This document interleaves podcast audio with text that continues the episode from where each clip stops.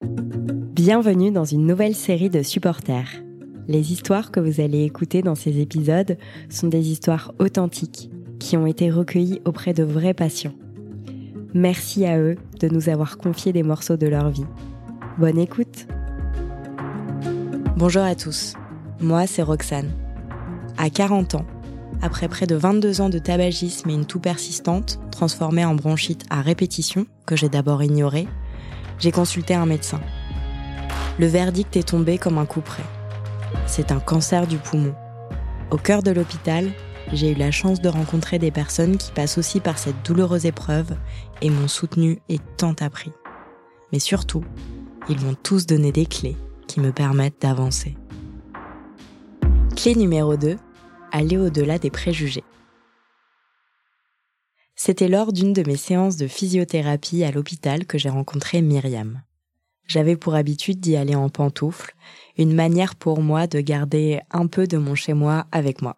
Ce jour-là, je portais celle qui avait la forme de grande patate, un cadeau d'un ami qui voulait me faire rire. Alors que je marchais dans le couloir, l'une de mes pantoufles a glissé de mon pied, me laissant en équilibre précaire. J'ai essayé de la rattraper, mais elle avait décidé de poursuivre son propre chemin et s'est mise à glisser le long du couloir, comme guidée par une force mystérieuse. Derrière moi, j'ai entendu un éclat de rire. Je me suis retournée et j'ai vu Myriam, une infirmière que je n'avais jamais rencontrée auparavant, tenant ma pantoufle fugitive dans la main. J'ai entendu dire que les patates pouvaient germer, mais jamais s'enfuir. M'a-t-elle dit en riant. Je n'ai pas pu m'empêcher de rire à mon tour. Merci de sauver ma patate en cavale, ai-je répondu. Depuis ce jour-là, à chaque fois que Myriam et moi nous croisons dans les couloirs, elle me taquine sur mes pantoufles rebelles. Cette rencontre inattendue a été le début d'une belle amitié.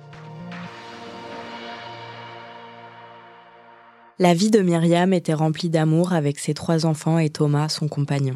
Elle est une grande sœur au sein d'une grande fratrie, élevée par sa mère seule après le décès de son père suite à une leucémie. Myriam m'a parlé de son propre combat contre le cancer du poumon. Malgré les symptômes, la tumeur, les traitements, elle n'a jamais abandonné. Elle m'a confié sa frustration face à la stigmatisation associée au cancer du poumon, insistant sur le fait que non, elle n'avait jamais fumé. Myriam ressent une honte associée au cancer du poumon à cause des préjugés, notamment sur le tabagisme. Elle insiste souvent sur le fait qu'elle ne fume pas et que tous les fumeurs ne méritent pas d'avoir un cancer. Ce qui m'a le plus marqué, c'est sa détermination à continuer à vivre normalement malgré la maladie. Suite au diagnostic, elle a continué à travailler et à faire ce qu'elle aime. Elle vit cependant dans une constante inquiétude liée à l'évolution de sa maladie. Myriam a été confrontée à des théories alternatives concernant les origines de son cancer. Elle a cherché des réponses quant à sa cause, mais a finalement accepté qu'il n'y aurait peut-être pas de réponse. Un jour, elle m'a même déclaré qu'elle aurait préféré un cancer du sein, le jugeant plus acceptable. En partant ce jour-là, elle m'a confié que, selon elle, les personnes atteintes de maladies chroniques vivent avec une incertitude constante. Elle a alors souligné l'importance de la compassion et de la compréhension, plutôt que des jugements ou des préjugés. Elle voudrait que les gens prennent conscience de la complexité de la maladie sans se limiter à des stéréotypes ou à la stigmatisation.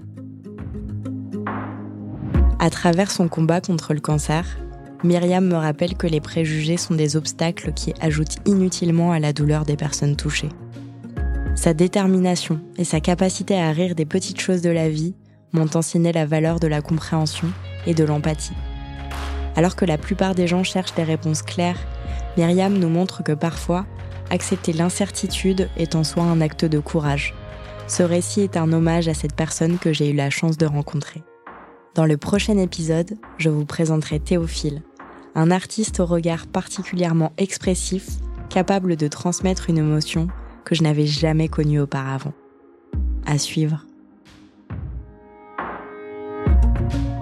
FRANP 0823 8002 4 septembre 2023.